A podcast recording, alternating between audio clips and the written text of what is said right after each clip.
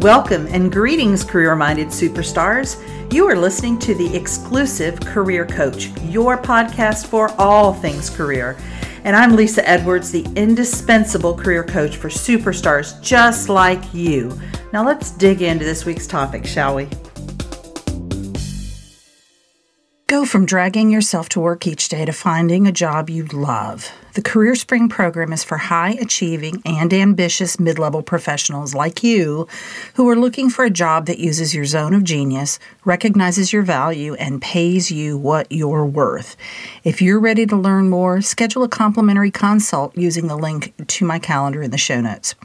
Be sure to follow me on Exclusive Career Coaching on Facebook Lisa Edwards on LinkedIn and Lisa.Edwards on Instagram. Greetings. How are you doing? How is your early spring doing career wise, personal wise, health wise, all the things? I hope that you are loving life and living your best life. I want to remind you if you haven't checked out my free monthly master classes, they are on the third Thursday of every month at 4 o'clock p.m. Eastern. And they're always on a career, really a job search related topic. We've covered resumes and interviewing and personal branding and job search strategies, all the things. So I hope you'll check that out. The link is in the show notes and you can get more information about the one that's upcoming and you can also register for it there. So, today we're going to talk about emotional intelligence. And I really want to say that this is a two parter for all intents and purposes. So, this week we're going to talk about your emotional intelligence profile and, and what that looks like from one of the experts out there in the field. And then next week we're going to talk about how to leverage that knowledge to become a star performer, to work on areas that are using your strengths that leverage your strengths to help with some of your weaknesses and coming up with a specific action plan to become a star performer. So really listening to these two in tandem is, is a great idea, but certainly you want to listen to this one first. Emotional intelligence has been a hot topic for a, quite a while now, and, and I think it's wonderful because it moves away from this concept that you just need to have a body of knowledge about your subject and that's all it takes, right? We have increasingly recognized that emotional intelligence is at least as important as subject matter expertise. Now, to my mind, this focus on emotional intelligence is is a recognition that it isn't just what you can do for your employer that is valuable, rather how you do it, how you show up, the person that you are for your coworkers, for your boss, your customers, your vendors, whoever it is that you work with. And so that's really what we're going to dive into today. I'm going to be pulling heavily for this episode from the book Leading with Emotional Intelligence. It's one of the stalwarts on my professional bookshelf, and it's by Reldan Nadler. He's a PsyD. So let's start with the difference between IQ, which is your intellectual quotient, and EI, which is your emotional intelligence, sometimes called your EQ, your emotional quotient. And we're also going to introduce technical expertise into the mix and kind of how all of these play out in your career. So, a definition of IQ would be a number used to express the apparent relative intelligence of a person, right? So, 100 means you are completely at average intelligence, something below 100 is less than average, above 100 is above average. At some point, you go into the genius realm. Harvard Health Publishing defines EI, emotional intelligence, as it refers to the ability to identify and regulate our own emotions, to recognize the emotions of other people, and feel empathy toward them, and to use these abilities to communicate effectively and build healthy, productive relationships with others. So, hopefully, what you heard there is there's a self component, a self awareness, and a self regulation component to emotional intelligence. And then there's also the, the part of how we relate to others, how we manage relationships outside of ourselves. Technical expertise, this third part of this triangle, if you will, is the capability to perform the duties of one's profession generally, or to perform a particular professional task with the skill of an acceptable quality, right? So we've got EQ, I'm smart, I I know the answers, I've got the the education, I can I can, you know, intellectually solve problems. Emotional intelligence is how am I regulating myself? How am I showing up in the work world? How am I relating to others? And then technical expertise is that specific skill set that I need to do this job. So it's kind of almost a drill down from intellectual quotient, right? I've got this IQ, I'm smart, but can I specifically do the tasks of this job? You could have a very high IQ and not know how to practice law, for example, not have the skill of being a courtroom orator and being able to defend a defendant because you haven't gotten that kind of IQ. You haven't studied that. You don't have the technical expertise and education necessary to be a trial lawyer. Research is showing that as performers, as workers move up in their organization, more of their success comes from their leadership skills and their emotional intelligence than their IQ or their technical acumen. And this ought to make sense to us, right? So when we're entry level, it's really not about whether we can lead. We're not leading anybody except ourselves, hopefully. And we aren't expected to have a ton of technical acumen right off the bat. So we're getting hired from kind of our potential to do the job.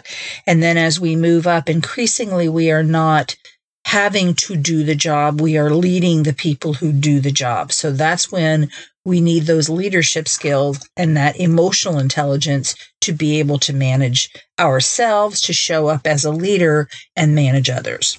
I think we've all known people who have been promoted to leadership roles for which they had no experience, had no training, and really didn't have any natural ability. Some people are just more natural born leaders, or maybe they developed that talent in, you know, high school or college and others didn't. And this is oftentimes a source of job dissatisfaction. It's actually called the Peter Principle. So we are promoted to our highest point of incompetence, is I think how the Peter Principle reads. And my experience in going into a leadership role very much mirrors what I just said. So when I was at Columbus State University, after a brief stint in, in another department, I was hired into what was then the Counseling and Placement Center as the placement coordinator. So this is old school, late 1980s, the way things were run in, in career centers. And it became obvious, you know, within a year or two that we needed to not be part of the counseling center. We needed to be a separate office. We didn't need to be called the placement office. We needed to be called the career center. And we needed a director who, you know, wasn't a psychologist or a PsyD, which is the, the case at CSU, she was the director of the Counseling and Placement Center.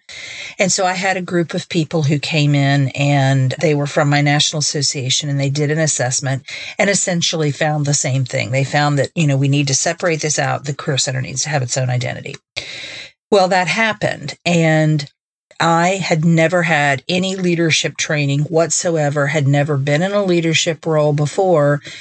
And so, you know, I asked for this and it was what I wanted. But what was really jarring to me was my first evaluation was not good on the leadership components. And I felt very resentful about that because I felt like I had been thrown under the bus, right? Here's this new responsibility. We're going to evaluate you on this in just a few months, but we're not going to give you any help to become good at it.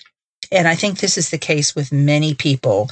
I certainly saw this repeatedly in higher education at both Columbus State and at Truman, where outstanding professors, so the people who are chosen oftentimes to go into dean roles, vice president roles, and even presidents of universities are are given those opportunities because they are fantastic in the classroom. They are great. The students love them, whatever the case may be, depending on what they teach, but they are outstanding teachers.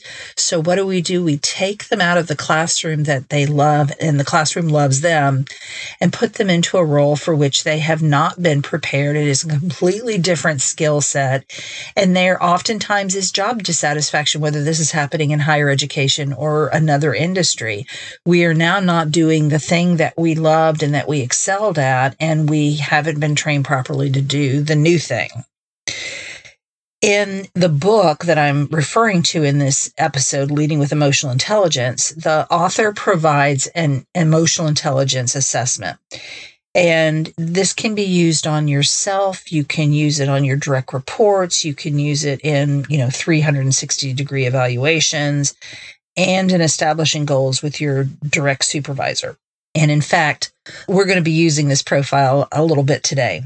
As I describe the 20 facets of emotional intelligence, I want you to identify the 10 that are most important in your career. So some of these aren't going to be as relevant as others, depending on the work you do, the environment that you do it in, etc. And then next, I want you to think about how often you display that competency on a scale of one to 10. So, for example, if you gave yourself a one in that competency, that would mean that you only display that competency 10% of the time, meaning that whenever there is an opportunity to present that competency, to show up in the best possible way relative to that competency, you only do that 10% of the time. Of course, you want to be brutally honest with yourself or this is not useful. So if you gave yourself a five, that would mean you display the competency about half the time that you could. So I think that gives you a pretty good idea of where we're going with this. You want to start and stop this podcast if you want to. That's going to be helpful to give you some time to think on these. And you can listen to the list multiple times, whatever you need to do. And of course, these are also in the show notes. I encourage you to set some specific goals as to how you will improve the competency. So, who do you need to speak to? What do you need to do? How do you need to measure success? And we're going to be parlaying that into how to become a star performer, as I mentioned next week. And I want to note also that these competencies are really important to develop throughout your career. It's never too early or too late to begin consciously working on these. It should be a career long process. But if you're in your 50s or 60s and haven't done this, haven't been exposed to this before, recognize that this is an area where you could really make some traction in your career, then by all means, it's not too late. So let's start with what these competencies are. And I want to be clear in saying that other experts will have slightly different lists of competencies for emotional intelligence. This is one really well regarded expert. The first three competencies fall under the general category of self awareness. So, do you know what you bring to the table? Do you know yourself? And the first one is emotional self awareness. So, do you recognize your feelings and how those feelings affect you in your job? Are you self aware? Number two, accurate self assessment. So, do you recognize your strengths, your shortcomings, are you able to focus on how to improve your shortcomings? So you know where what you bring to the table. So number 1 is do you recognize your feelings? Number 2 is do you recognize your own strengths and weaknesses? And number 3 confidence. Do you present yourself in an assured forceful impressive unhesitating manner. You show up as the best version of yourself. You exude confidence. Those are the self awareness ones. The next category is self management. So the first one is emotional self control. Are you able to stay calm, unflappable, and clear headed in high stress situations? You have the ability to regulate your own emotions. The next one is trustworthiness. Do you openly admit your faults or mistakes? Do you confront unethical behavior in yourself? Next one is adaptability. Are you comfortable with ambiguity? Are you able to adapt to new challenges and situations? Kind of go with the flow. I think this one really parallels well with team player. The next one is conscientiousness. Do you take personal responsibility to make sure that tasks are completed? Your word is gold. People know that when they give you something to do, they ask you to do something, they're going to, it's going to be done. The next one is achievement orientation. Do you work through obstacles? Do you take risks to meet challenging goals and to continually improve? And then the final one is initiative. Do you seize opportunities? Do you create opportunities for the future? You are looking at opportunities and seeing potential. The next category is social awareness. Under the category of social awareness, are you empathetic? Do you understand other people's perspectives and are you open to diversity? Next, we have organizational awareness. Do you understand the political forces, the unspoken rules of work?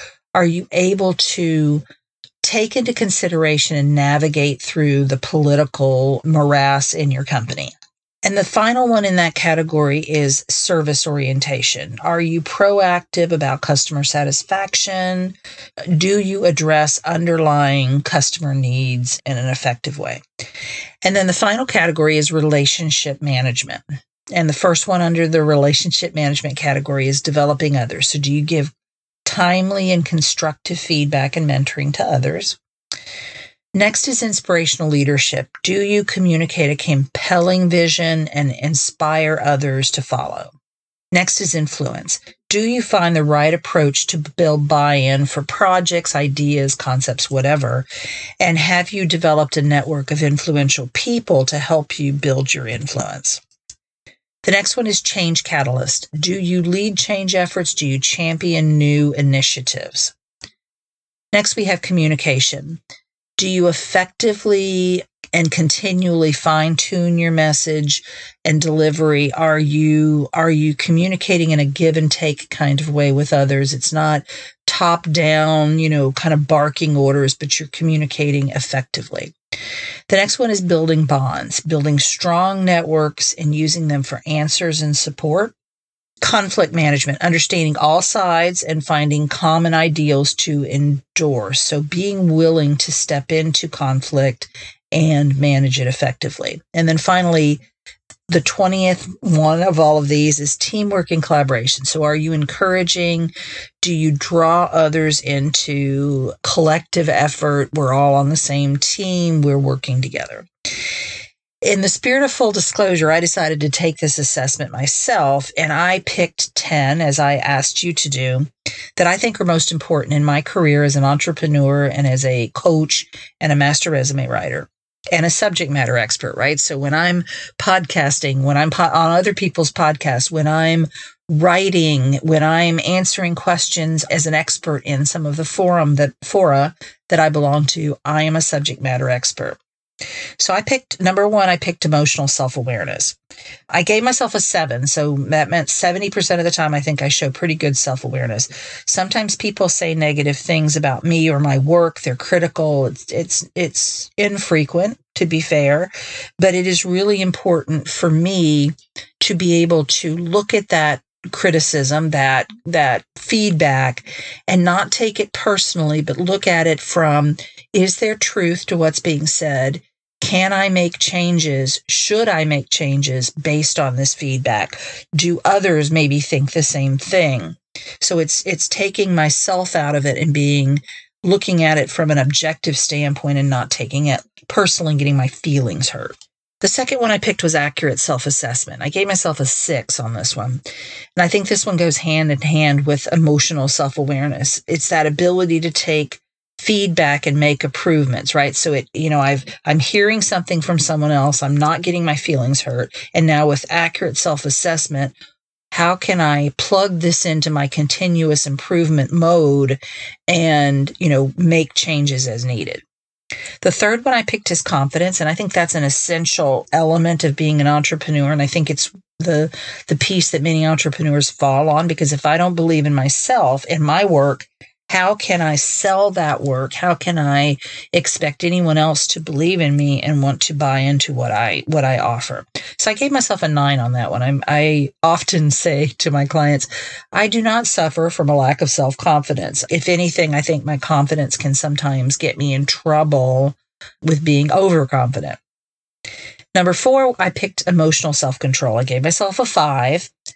I live in my business life on deadlines and I manage multiple projects simultaneously at any given time. I'm working with, you know, 15 clients and I have to remain calm and level headed no matter what. You know, if someone b- barks something or they need something in an emergency or something goes horribly wrong, I have to handle that with self control and, and a level head.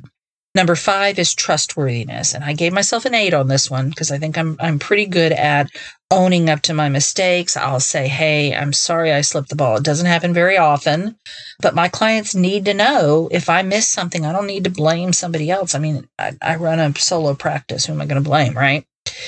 The next one, the sixth one that I picked is conscientiousness, and I gave myself a six. And this is interesting because I'm in the process right now of building a team. So I've got um, a subcontract writer. I'm going to be adding to that. I'm going to be adding coaches. I've got a virtual assistant and I've got an editor, a podcast editor that work for me on a contract basis. And so I'm building my team so it's this interesting place. Everything is still my responsibility. I don't have any other leaders to put anything off on, but these other people are taking things off of my plate. But ultimately, it's still my responsibility that it gets done. So that's been an interesting growth area for me right now. Number seven, I gave myself achievement orientation, and I gave myself a nine for this because no matter what obstacles are in my way, I have to meet my goals. I give deadlines and I have it in writing with my clients about when certain things will be done. And I, it just doesn't matter if I'm sick, if I'm, you know, barring a catastrophe, I've got to get these things out when I say that I will. And I do. Number nine was empathy. And I gave myself a six on this I have to be able to listen to my clients and understand what's going on with them, but still rely on my expertise. What do I mean by that? They may have a story in their head about why they haven't been successful in their job search or why they can't be successful in their job search. And in some cases, they may have some very real concerns, but I have to balance that. It's a very delicate balance with, okay, but this is how you get a job. So are you willing to overcome that fear? Are you willing to do it in spite of whatever to be successful? So I can't let them off the hook and be too kind to them because my empathy means I understand and we still get the work done. I'm not a pushover. Number nine, I gave myself an eight on service orientation. So my clients know that they can trust me to do what I say I'm going to do when I say I'm going to do it. I really take care of my clients in what I call a concierge kind of way, you know, very, very white glove service. And I think I do a pretty good job of that.